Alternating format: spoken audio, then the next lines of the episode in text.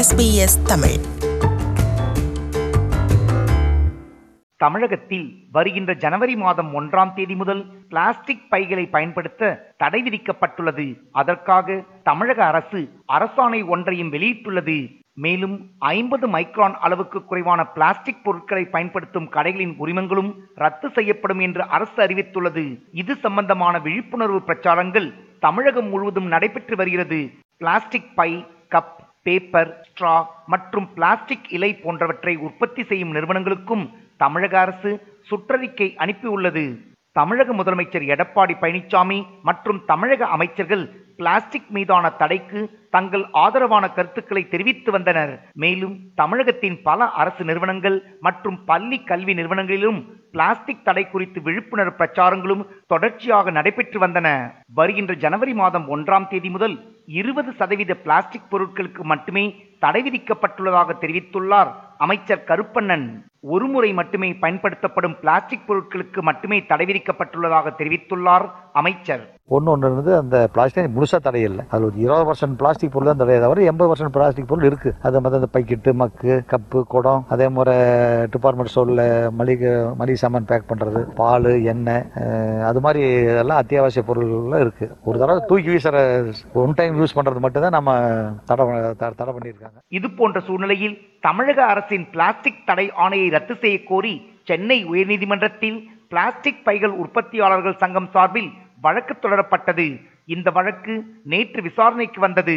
இந்த வழக்கை விசாரித்த சென்னை உயர்நீதிமன்றம் தமிழகத்தில் பிளாஸ்டிக் பைகளுக்கு தடை விதித்த தமிழக அரசு பிறப்பித்த அரசாணைக்கு தடை விதிக்க மறுத்துவிட்டது. மேலும் வழக்கின் அடுத்த கட்ட விசாரணையை வருகின்ற இருபத்தி ஒன்றாம் தேதிக்கு ஒத்திவைத்துள்ளது.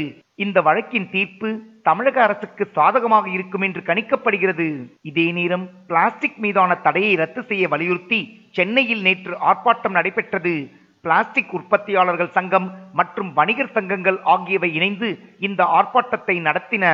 பிளாஸ்டிக் பொருட்களுக்கு தடை விதிப்பதை விட அதை ஒழுங்குபடுத்த வேண்டும் என்று தெரிவித்துள்ளார். தமிழ்நாடு வணிகர் சங்க தலைவர் வெள்ளையன்.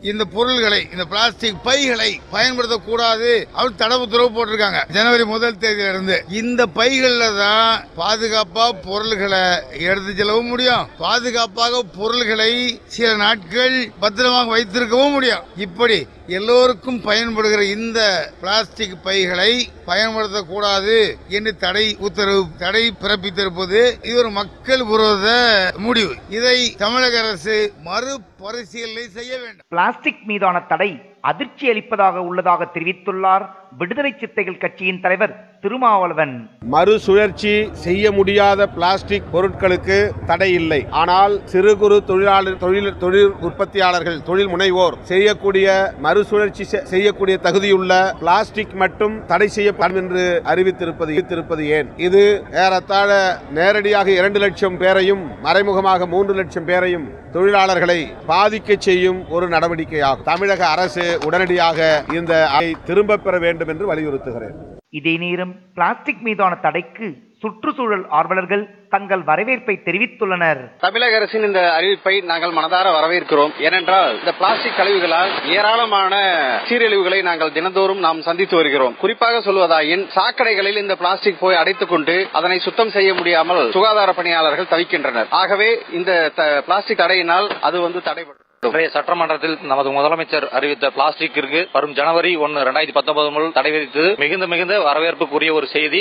பிளாஸ்டிக் தடையின் காரணமாக பிளாஸ்டிக்கின் காரணமாக விவசாயம் பாதிக்கப்படுவதுடன் சுற்றுச்சூழல் மாசுபடுகிறது. ஆகவே இந்த பொதுமக்களுக்கும் மற்றும் இயற்கை வளத்துக்கும் எதிரான இந்த பிளாஸ்டிக்கை தடை செய்ததை வரவேற்கிறேன். சுற்றுச்சூழலுக்கு ஆபத்தாக பார்க்கப்படும் பிளாஸ்டிக்கின் வரலாறு என்ன? பதினெட்டாம் நூற்றாண்டில் கால்நடைகளின் கொம்புகளை பற்றி துவங்கிய ஆராய்ச்சிதான் பிற்காலத்தில் பிளாஸ்டிக் உருவாக காரணமாக அமைந்தது. பின்னர் ஆயிரத்தி எண்ணூத்தி முப்பத்தி ஒன்பதாம் வருடம் சார்ல்ஸ் குட்டியர் என்ற அமெரிக்கர் பல்கனைசிங் ரப்பர் என்று ஒரு வகை ரப்பரை தயாரிக்கும் முறையை கண்டறிந்தார். பின்னர் சார்ல்ஸ் குட்டியரின் கண்டுபிடிப்பை முன்மாதிரியாக கொண்டு இங்கிலாந்தை சேர்ந்த அலெக்சாண்டர் பாக்ஸ் என்பவர் உலகமே வியக்கும் வண்ணம் பார்க்கசின் என்று அழைக்கப்பட்ட உலகின் முதல் செயற்கை பிளாஸ்டிக்கை ஆயிரத்தி எண்ணூத்தி ஐம்பத்தி ஆறாம் ஆண்டு கண்டுபிடித்தார். ஆயிரத்தி எண்ணூத்தி அறுபத்தி இரண்டாம் ஆண்டு நடைபெற்ற உலக சர்வதேச கண்டுபிடிப்பு கண்காட்சியில் தனது பிளாஸ்டிக் கண்டுபிடிப்பை பகிரங்கமாக வெளி உலகிற்கு செய்து காட்டினார் அலெக்சாண்டர் பாக்ஸ் முதலாம் உலகப் போருக்கு பிறகு பல்வேறு மாற்றங்கள் ஏற்பட்டு பிளாஸ்டிக் மனித வாழ்க்கையின் அங்கமானது. இது எஸ்பிஎஸ் வானொலியின் பார்வை நிகழ்ச்சிக்காக தமிழகத்திலிருந்து ராஜ். இதை போன்ற இன்னும் பல நிகழ்ச்சிகளை செவிமடுக்க sbs.com.au forward ஸ்லாஷ் தமிழ்